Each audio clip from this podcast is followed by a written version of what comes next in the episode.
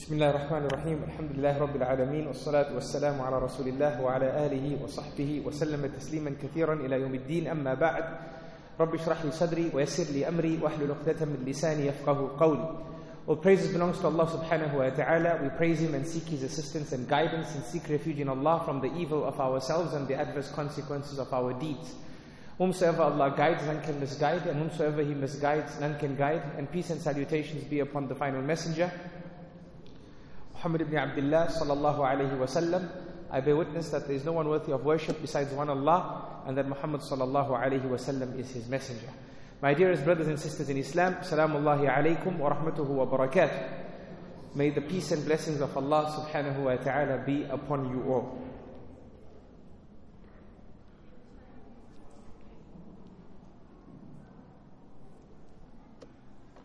Indeed, it is with the blessings of Allah subhanahu wa ta'ala that we have come together yet again uh, in what will be the final part of this first visit uh, to Kuwait um, to share from the inheritance of Rasulullah sallallahu alaihi wasallam. And as promised in our first lecture, this last lecture will be titled "Leadership Begins at Home."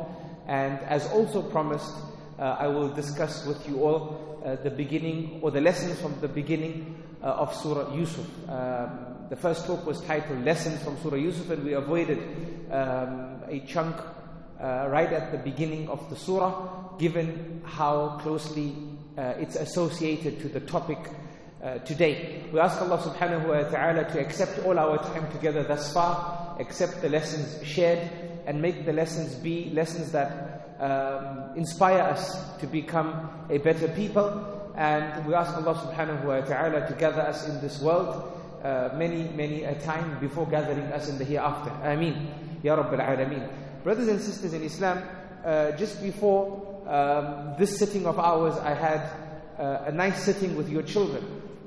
And we spoke about the importance of having high aspirations. I wanted it to be more interactive.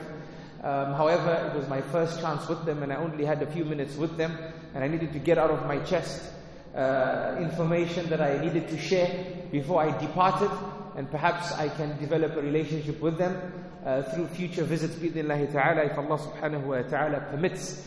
Uh, at the end of that particular session, uh, they shared some of their insights in terms of what you as parents and as a community can do to assist them becoming the change that they would like to see. And uh, from the feedback that was given was that they would like to see from their parents and their community um, the opportunities to make mistakes and not to be raised with the fear of making mistakes. They would like to be provided uh, environments whereby they are free to try and free to fail and learn from errors and then uh, be given the opportunity to reattempt um, uh, certain endeavors with knowledge learned from previous mistakes. They would love to be provided with that sort of uh, environment, and this is a fair uh, request and an important request because I think, uh, and this is what uh, several communities I've traveled to, I think adults grow up upon this fear uh, to fail. And uh, then they become servants of the egos. That if I fail, then that's a dent on my ego, so I will not allow myself to fail. And the biggest way to protect myself from failing is to avoid trying. And this is where we as a community cease to progress and maybe even fall into a state of retrogression where we move backwards. When you have this fear of failing your ego, then you fail to try. And in the Arabic language, there's a statement which says, "Man khafa sukut uh, lan yaqum," that the one who fears failure will never stand. Oh, sorry, the one who fears falling, the one who fears falling will never stand. Right? If you fear falling, you'll never stand. So if you fear failing, you'll never try. And maybe as adults, we have this uh, notion uh, with us with regards to failure, and perhaps maybe indirectly, subconsciously, we're transferring this culture to our children. So, this is one of the points that they highlighted. The other uh, point which they highlighted in terms of you assisting them in their development and them becoming the change that they would like to see uh, is that you create an environment for them to ask questions without being belittled, without them feeling that their question is not valuable or not of importance or not worthy. Create an environment where they're allowed to question and ask questions to things that they don't see as simple as ABC in their minds. Uh, and without being looked down upon because of those questions. And uh, without being told to stop asking questions. Uh, and I think, again, this is a very fair and important request. Um, there was a third uh, matter that has escaped me. It was in my prefrontal cortex just now, but it has slipped me. Uh, and inshallah, if I do remember, I will share it. But nonetheless, I asked our brothers to jot down uh, these questions and share it with the community, or these suggestions and share it with the community at large. But no doubt, if we can create for them an environment where they're free to ask, and an environment where we celebrate their failures, if I can put it candidly, then no doubt we will create aspirational youth and youth who are not uh, afraid to think out of the box, not afraid to push their boundaries. May Allah subhanahu wa ta'ala bless them and bless you. Ameen. With regards to this topic of leadership begins at home, then yes, no doubt, the home is the foundation of all development.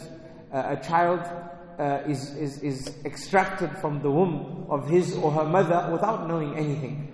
And then through the senses that Allah subhanahu wa ta'ala blessed this child with, does the child learn. And the first school of the child will always be the environment of the home, and in particular the environment provided by the mother and the father. Uh, children are very perceptive.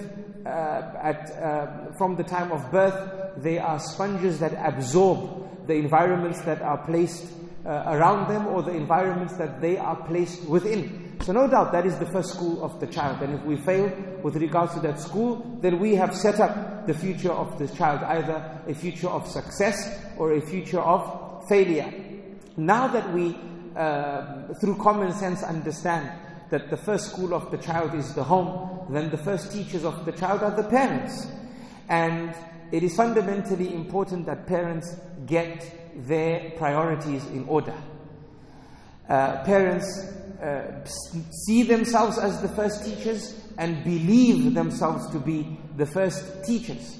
The reality, brothers and sisters in Islam, will always be that you can outsource HR, you can outsource uh, marketing, you can outsource catering, you can outsource branding and marketing, but you cannot outsource parenting.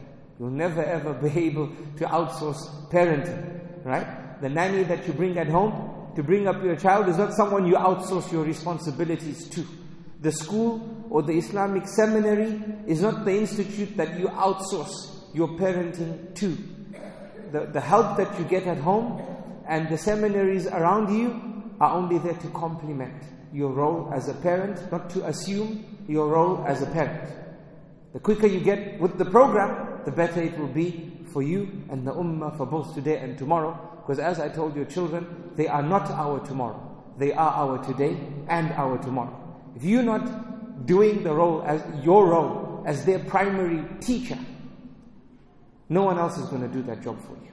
There is no one in this world that is more desperate for their success besides you. Because there's no one who loves them more than you. Yes, the help at home that you hire might develop a relationship for your child and develop some love for your child and bring them presents after every trip back home, which makes you feel that this is amazing and this is nice.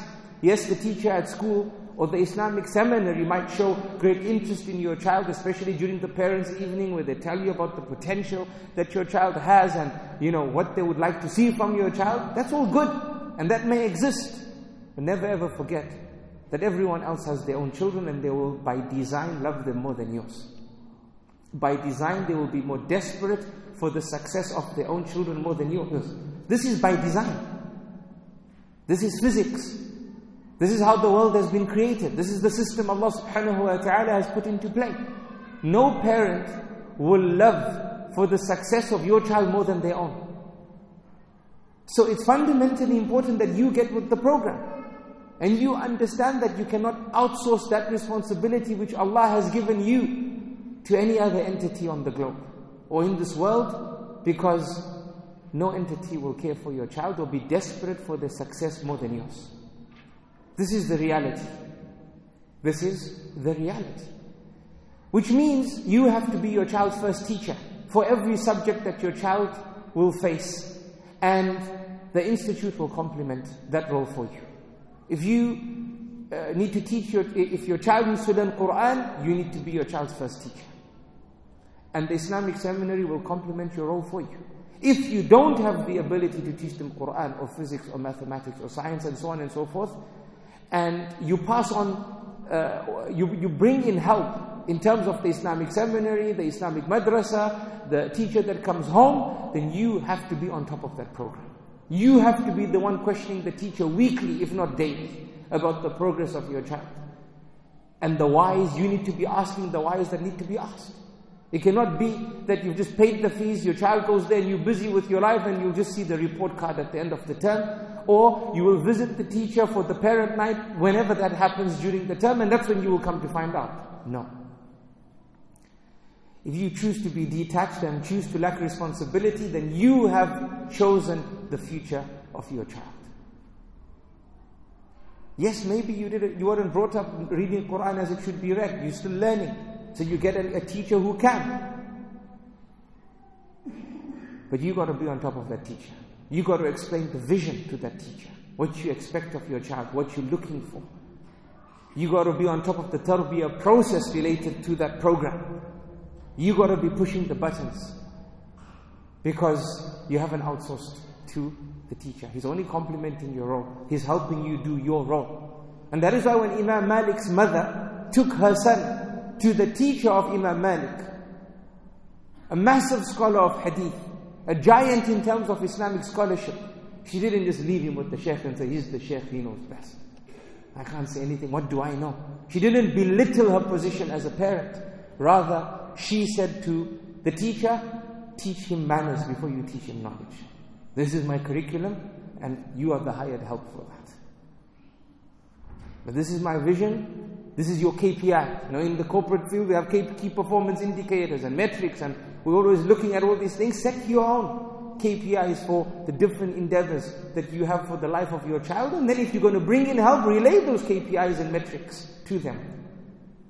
And hold them accountable based on them. Like you are held accountable based on your metrics and key performance indicators at work. If you come from that culture. So, dearest brothers and sisters in Islam, the quicker we realize this and get with the program, the quicker the world will indeed become a better place. No one can do your job for you. I think you've seen this even in normal activities of life. Nobody will do the task as you would do it if you did it yourself. Some people have this thing that I just let me just do it myself because no one's going to do it how I want it to be done. When it comes to parenting, that is even more the case. At the beginning of Surah Yusuf, Allah takes us on a journey of parenting in practice. Many people don't see it because they just see the apparent meaning of the ayah. But behind the ayah, there's fundamental, phenomenal lessons of appropriate parenting when we look at Yaqub alayhi salam and his speech to his child. At the beginning of the surah, Allah tells us that Yusuf saw a dream. And when he had this dream, he was concerned about the dream. So he went to his father to seek answers. This is the apparent meaning of what we read from the ayah. But Allah tells us to ponder over the Quran. And when we ponder over the Quran, we see, and we ponder over the life that we live in, there's many lessons that we can deduce from this. From the lessons is number one, how Yaqub alayhi salam was a constant teacher and presence in the life of his child. And we know this from the life that we live today. Because no child is comfortable sharing their concerns with anybody unless they're comfortable with them. And for them to become comfortable with you, they have to have spent quality time with you. The fact that Yusuf ran quickly to his father, not his brothers. In today's day and age, we would say not the guidance counselor at school. Is simply because he spent quality time with his father at that point already, which which created trust in him for his father. And whenever a child trusts you, great value is brought into the relationship between child and parent. And this is how you create value, not by buying them the latest technology and games and PlayStations and Xboxes and so on and so forth. And you say, Well, I provide for them, so I have these rights to be listened to. Value is not created through monetary means. Value is created through bringing trust in that relationship. And trust you can't buy. You got to apply yourself for that to be created. So Yusuf had trust in terms of his father and his father's ability. That's why he looked nowhere else besides his father. Because Yaqub had already, be, already spent years from the time Yusuf was born taking care of him, talking to him, teaching him. This is an indicator. If we ponder over our understanding of life and over what's happening here, when a child sees a dream and immediately goes to his father, you need to now deduce the backstory to this through tadabbur. How did this happen? It wasn't just chance. It was a reality that happened to be because of a history that mandated time and effort.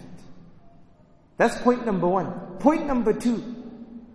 Why would Yusuf be concerned about a dream? The sun and the moon and 11 stars bowing down to him. Why should I be concerned? Kids have wild imaginations anyway. Why should this be a concern to him? where he needs to speak to his father about.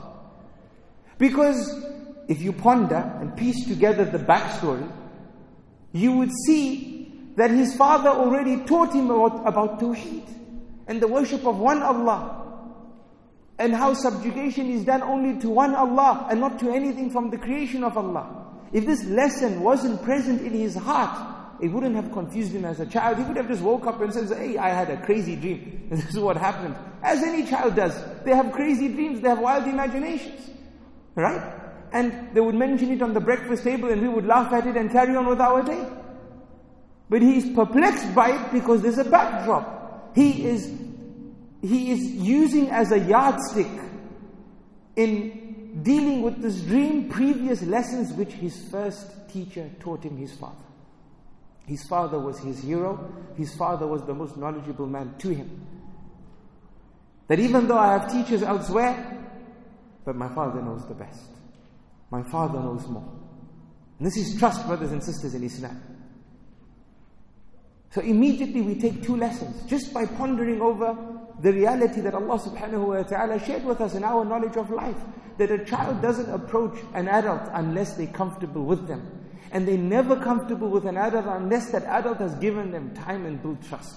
Number one. Number two, no doubt Yaqub taught his son the fundamental lessons. Because it was those lessons that caused him to have some confusion about the dream which he saw. Now, when he says this to his father, and his father is a messenger of Allah, and was blessed by Allah to have the ability to interpret dreams, Yaqub understands from the dream that my son has been picked to be a prophet. And Yaqub understands that the journey towards prophethood is a difficult one. And my son is going to go through a test. I might not have the specifics of it, but he's going to go through some immense difficulty. So Yaqub alayhi salam, as always, chooses to teach his child and not leave the lessons for later. And this is lesson number three in terms of parenting in practice. Lesson number one, build trust. That's the greatest value you can bring into your relationship. Lesson number two, teach your child about the important matters. And this is manifested here in this particular point. In lesson number three, don't delay teaching what needs to be taught. Many a time as parents, we feel that the young, we still have time to teach them. Or the young, they're not ready to learn this lesson yet. We disrespect their intellect, which Allah created them with. By saying they're not ready yet, when they're older, we'll teach them. You are disrespecting their being. And some parents take it further. We'll teach them about good character later. We'll teach them how to dress appropriately later. One parent, I heard uh, this person say that, you know what, let them dress how they want now when they're older, you know, they'll have to. As if when they're older they'll have to suffer wearing the hijab, let them enjoy now. This kind of messaging. What are you saying? What are you saying? When I was growing up, my father used to always say that when the tree starts growing in the wrong direction, instead of growing straight, it's growing crooked, that's the time to fix it. That's the time you can place a pole, tie the, the, the, the branch to that pole because that's the time when it's flexible.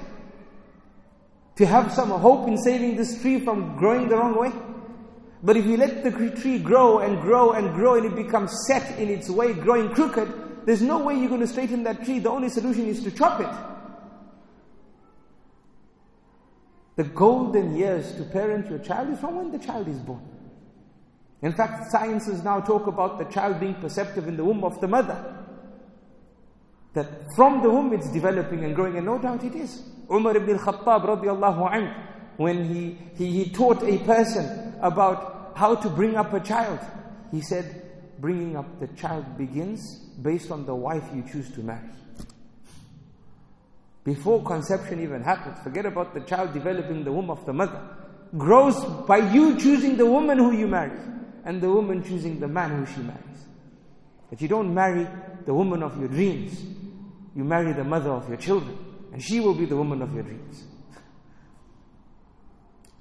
This is life. You guys are looking very serious. I'm sorry to burst the bubble. Many of you, the bubble's already been burst because through reality you see it. it's not as when we were growing up with all the red colors and flowers and petals and roses and bells and whistles. Life turned out different. Marriage we thought marriage was something. When we got married, we saw it's different. Oh, that's life. No one told you you're in Jannah. right? Jannah is yet to come. This is the place before. In Jannah is where you push buttons and things happen at the blink of an eye and the click of a finger. In this world, you got to work for your amenities. You want it good, you got to work for it. That is the life that we live in. So you want to have that amazing child, you got to be searching for the woman of your for the woman of your dreams who will be the mother of your children. Yes, that's hard work, it takes time. Somebody says it takes the sweetness out of the process. Well, it is what it is. Welcome to the dunya.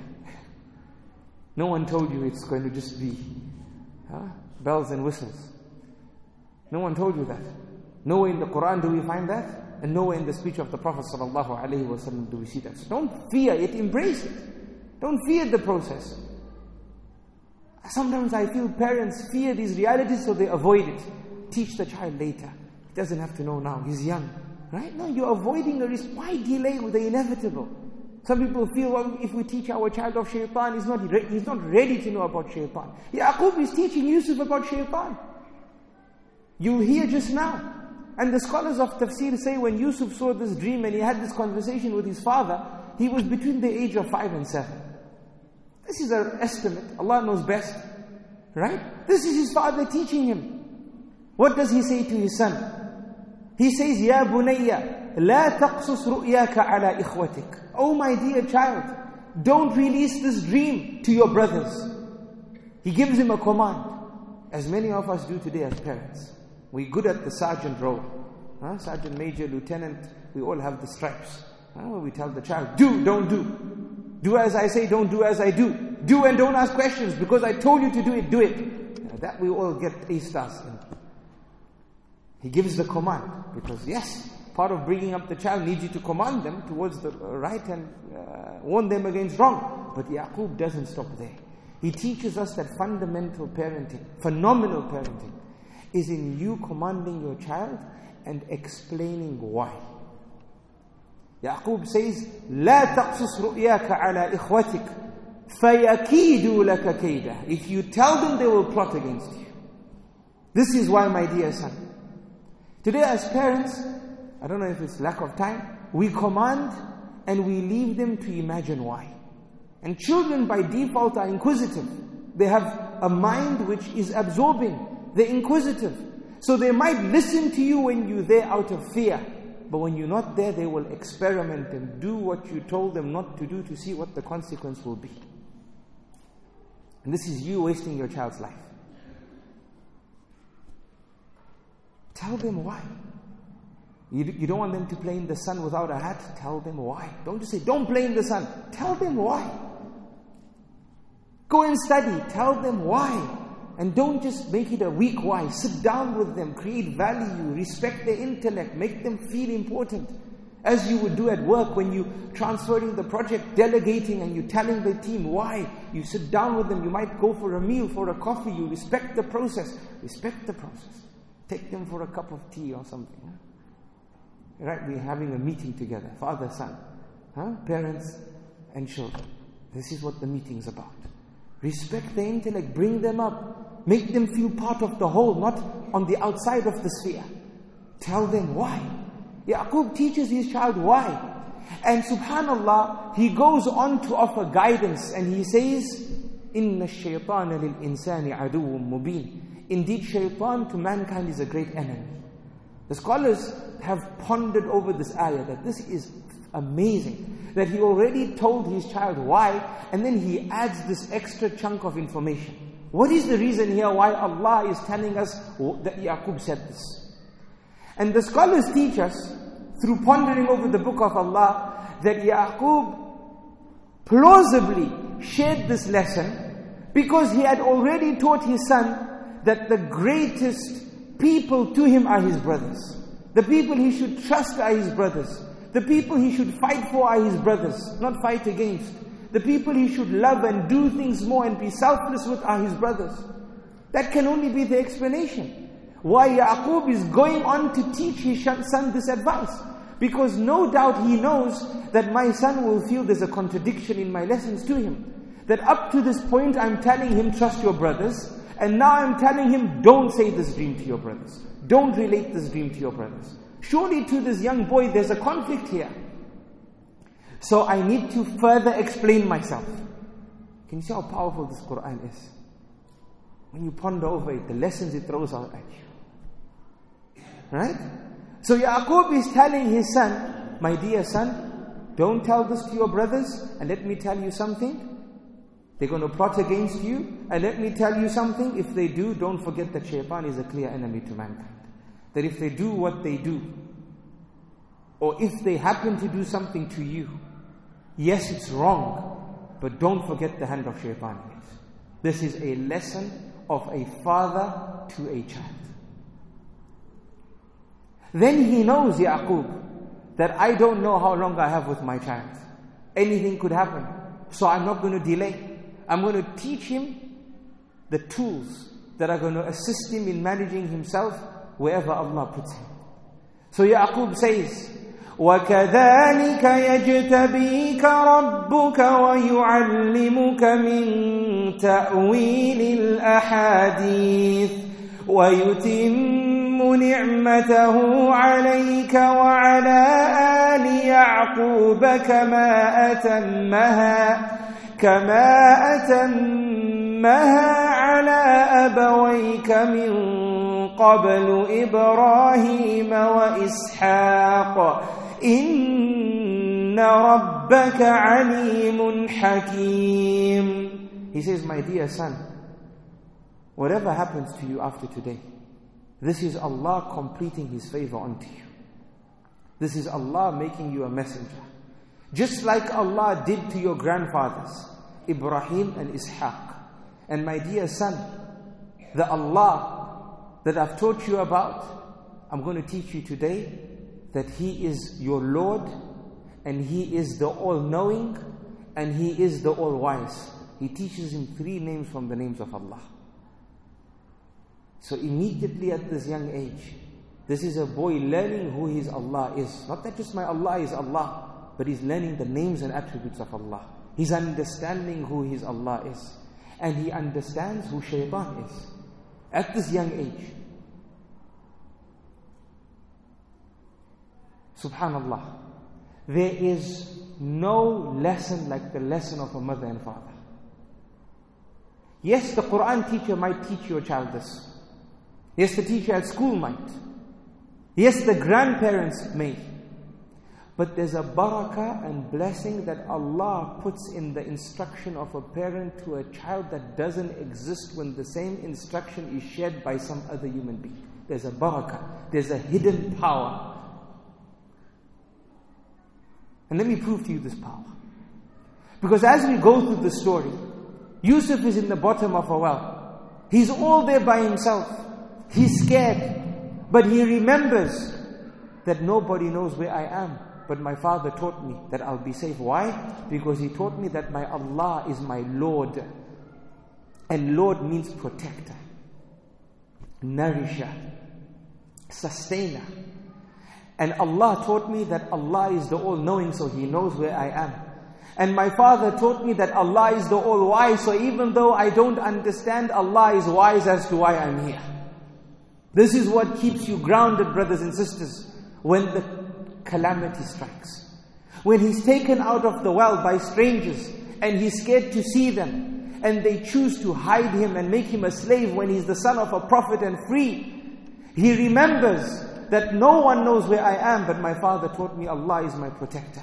He knows where I am because Allah taught me He's the all-knowing. And Allah knows why I'm going through this because my father taught me that Allah is the most wise. When he enters the slave markets of Egypt, and I taught you a little bit about it, how people were slapped around in those markets. And he's scared. And he wishes for his father who will protect him. He doesn't lose his belief in Allah and remembers that my father taught me that Allah is my Lord. He will protect me. And Allah knows where I am because He's Al-Alim. And Allah knows why I'm here because He's Al-Hakim. I don't understand what is happening, but my father taught me and I trust Him that Allah is completing His favor onto me. And He's taught me the tools to look after myself away from His home. And that is to remember that Allah is Al-Rabb, Al-Alim, Al-Hakim.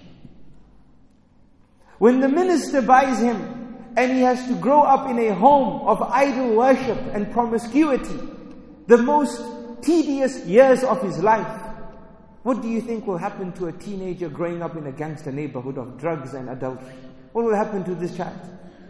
He will become what that environment is.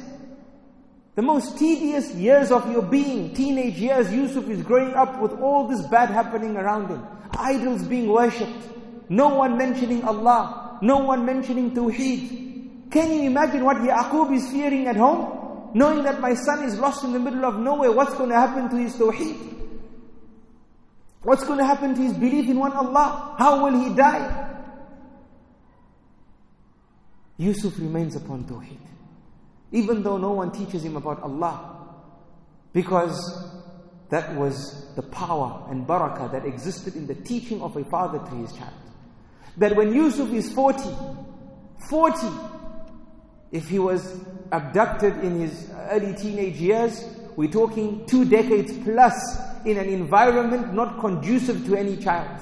And he's locked in the room with a foreign woman who is his master. He has to obey her. She is a, a citizen. He is an expat, so to say, a foreigner. She has greater rights. She has the army and police at her control. He doesn't and she says, Come to me. What's the first words that come from his mouth? Ma'ad Allah. I seek Allah's protection. Who taught him about Allah? Let's just pause here for a moment. 40 something, three decades plus, you haven't heard about Allah. You, the first words that come out of your mouth is Allah. No one can see you, Yusuf. Yes, no one can see me, but my father taught me that Allah is knowledgeable of everything. He knows where I am. And Allah is wise as to why I'm here and Allah is my Lord and protector, I got to follow what my father taught me. This is haram, I seek his protection from what you call me to. This is the barakah of a lesson of a father to his child. You see how it lasts? It lasts, brothers and sisters in Islam. It stays with you. And not only this, don't forget about the lesson of the father to the child. When the father taught his child about shaitan. Because later on, when Yusuf is now in his 50s, if we take conservative metrics in trying to analyze the timeline of the story, he's in his 50s and he's running Egypt. And his brothers come and they don't know who he is because they need food. They've come all the way from Palestine. And he knows who they are, but they don't know who he is. And he welcomes them and he answers their requests and he allows them to go back to get Binyamin and come back and he promises them that he will give them the quota for Binyamin if they bring him. He's not using prejudice. What would you and I do, brothers and sisters, when you see the culprits who kidnapped you from your father's home and all the difficulty of life you had to see because of what they did? Decades of it. What would you do when they walk in upon you and you have the police and army at your disposal? You are a minister and leader in the land. What would you do? By Allah, I ask you, Yusuf doesn't act in, a, in, in an incorrect way. Why? Because he remembers what his father taught him that if your brothers do anything to you, don't forget the hand of shaitan in that. And when they finally come back with Binyamin, Yusuf tells them, What did you do with Yusuf when you used to be ignorant? Look at the wordings. Look at the wordings. He makes an excuse for his brothers. He says, By the way, what did you do to that boy called Yusuf when you guys were young and never knew what you were doing? After all this, when he brings up the topic, he brings it up making an excuse for them. Would you and I do that? We'd say, whoa, whoa, whoa, what did you do to me? You know who I am. And what did you do back in the day? And don't give me excuses. There's no excuses. You know what you did. This is how we would be. Own up. Stand up for your mistake. Today is payback.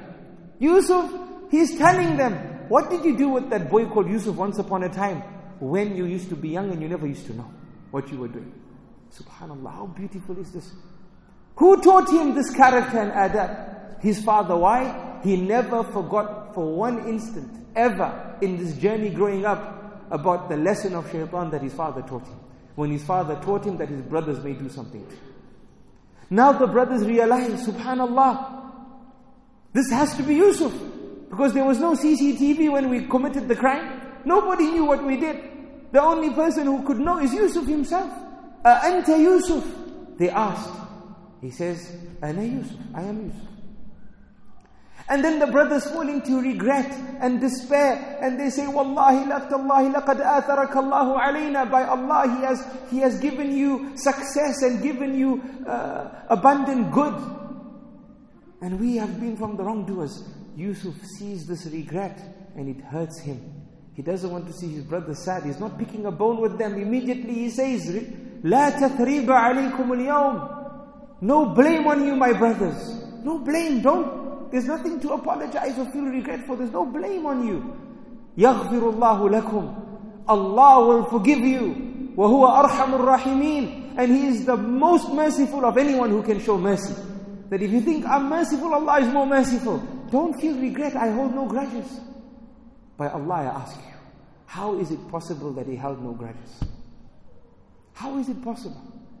Because he never spent one instant in the world blaming his brothers, nor in the prison, nor in the caravan, nor in the slave market, nor in the palatial home of the minister of Egypt. Not once did he blame his brothers, rather, he was guided by the lesson of his father, the blame shaitan. Don't forget shaitan is a clear enemy. This made it easy for him to forgive his brother, his brothers. In fact, we can say he never even needed to forgive them. He's not even saying, I've forgiven you. He's saying, no blame on you. Allah will forgive you. If there's any issue, it's between you and Allah. There's no issue between me and you. It's clear. You ask Allah for forgiveness because of what you did. The only account you have now is with Allah. Between you and me, there was never an account to settle. This is the blessing I'm highlighting, I'm proving to you. The blessings that exist when you teach your child, that will not exist if I teach your child or any other human being. Allah puts a hidden, there's a barakah, there's a hidden power in your message to your children. And that's why leadership can only begin at home. Nowhere else, brothers and sisters in Islam. Then when we take the story to its end, and Allah unites Yusuf with his family, and everybody is happy, and the dream interpretation happens to be Yusuf understands what he saw when he was a young boy, finally, when he's in his 50s. Yusuf speaks up. He makes an announcement. And he says, وَقَدْ أَحْسَنَ بِي Allah has been absolutely perfect to me. He's not complaining about his Allah. Why? I never ever saw myself being punished. I saw myself being in a test and Allah completing His favor upon me. That's what my father taught me.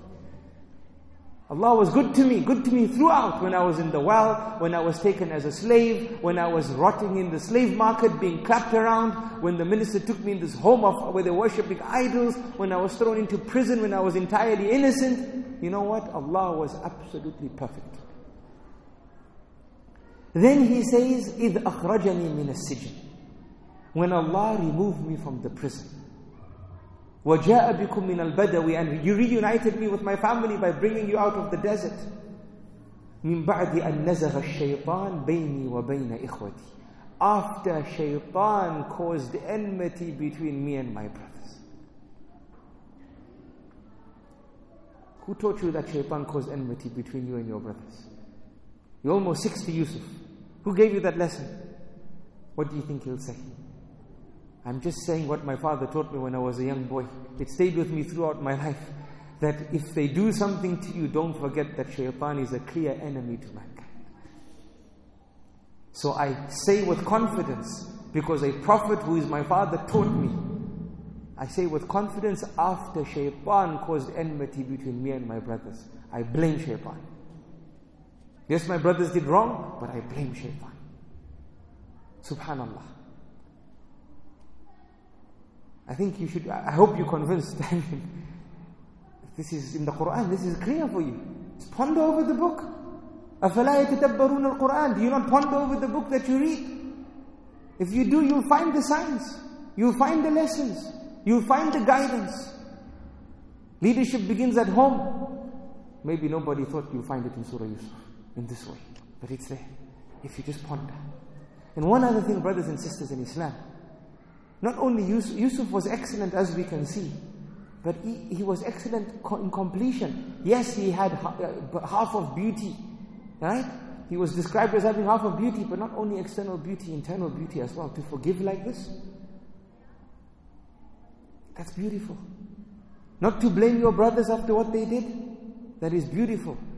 And then in the way you bring up the discussion, Yusuf doesn't say Allah was good to me when Allah took me out of the well. Yusuf says Allah was good to me when Allah took me out of prison. Which was more difficult for him, brothers and sisters?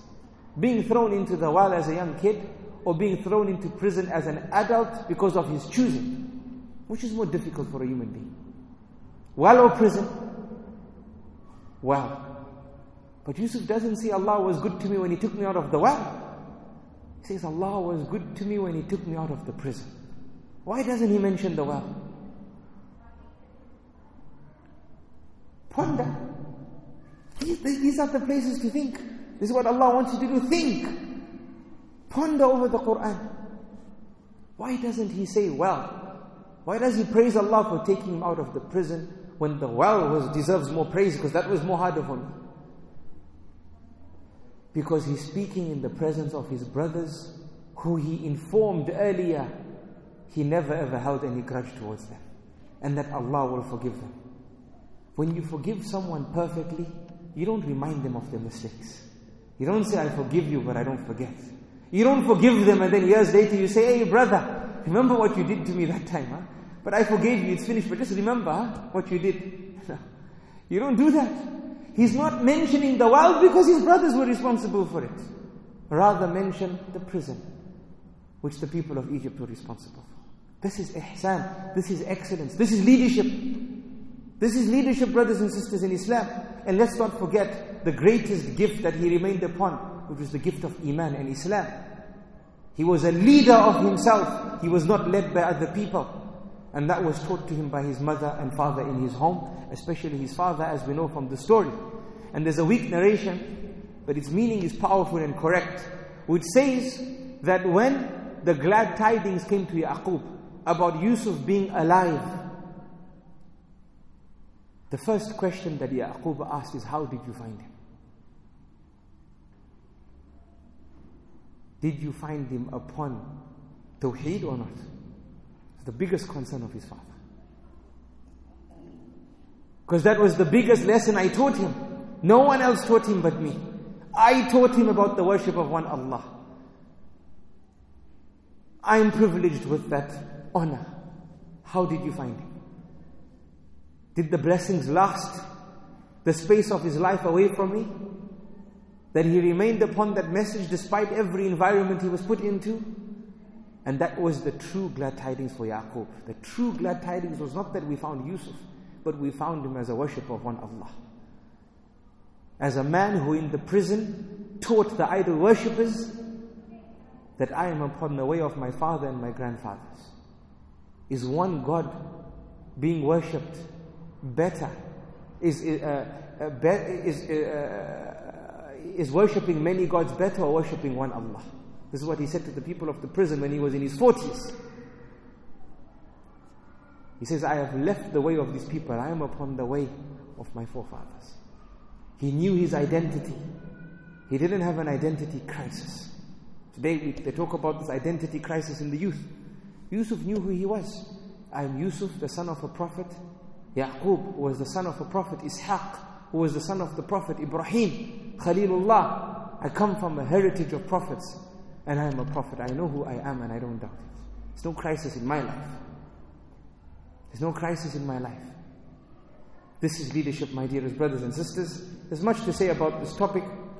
However, I pray what I have shared with you uh, fulfills two realities. Number one, my promise to you on the first lecture, first night when I was here, that we will discuss this. And number two, doing justice to the subject matter, given the time that we have been given. May Allah subhanahu wa ta'ala bless us as parents.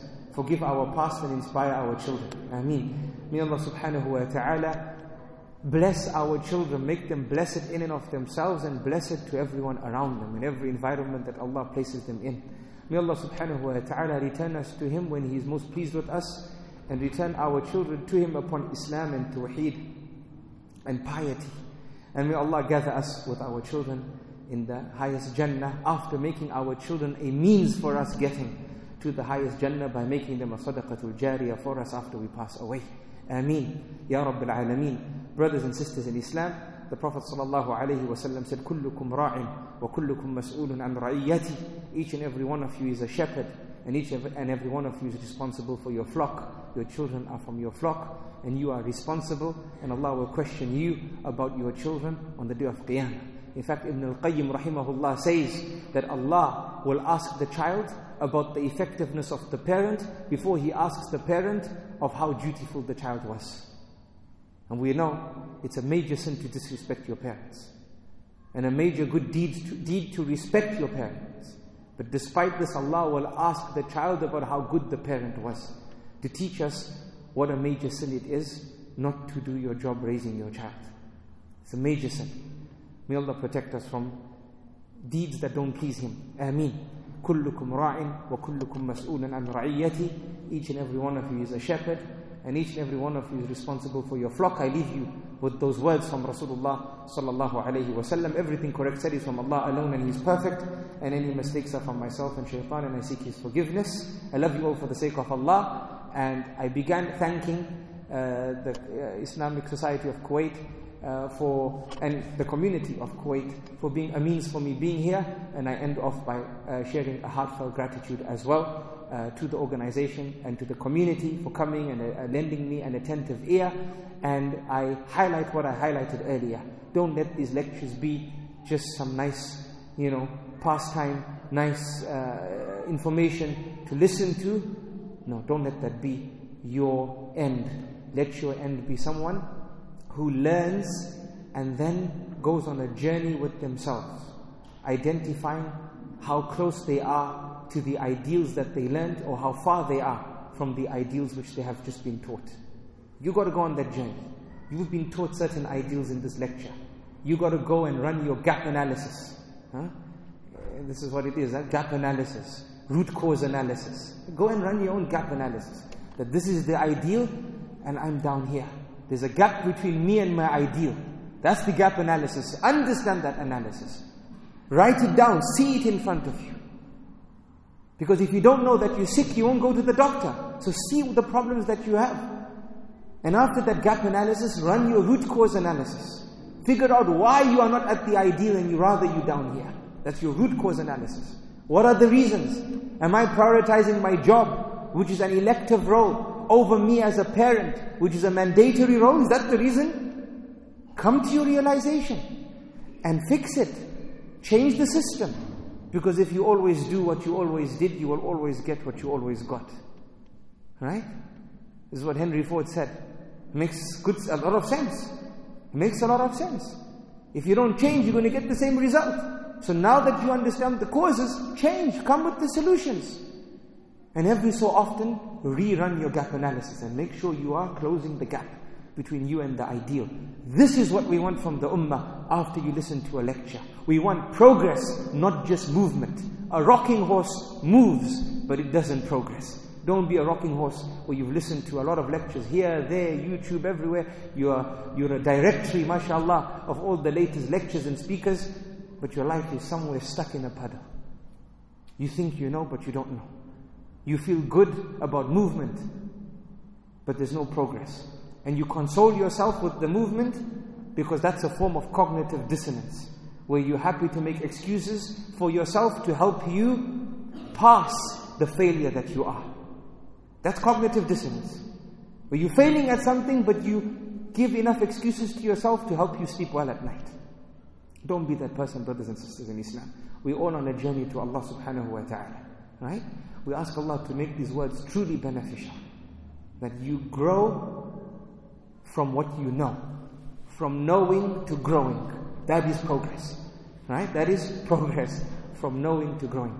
I love you all for the sake of Allah and ask Allah to reunite us uh, many a time in this life so we can share more from the pearls taught to us by Rasulullah sallallahu alaihi wasallam and our scholars after him, the inheritors of his inheritance, sallallahu alayhi wasallam. And after this, I ask Allah to gather us underneath His arsh on the day of Qiyamah as people who came together in this life having love for each other for no other reason besides Allah. And then I ask Allah to gather us in Al-Firdaus Al-A'la. Ameen. Ya Rabbil Alameen. Wa sallallahu wa sallam wa baraka ala nabiyyina Muhammad wa ala alihi wa sahbihi ajma'in. Subhanallah wa bihamdihi. Subhanaka Allahumma wa bihamdik. Nashhadu an la ilaha illa ant. Natubu ilayk. Assalamu alaykum wa rahmatuhu wa barakatuh.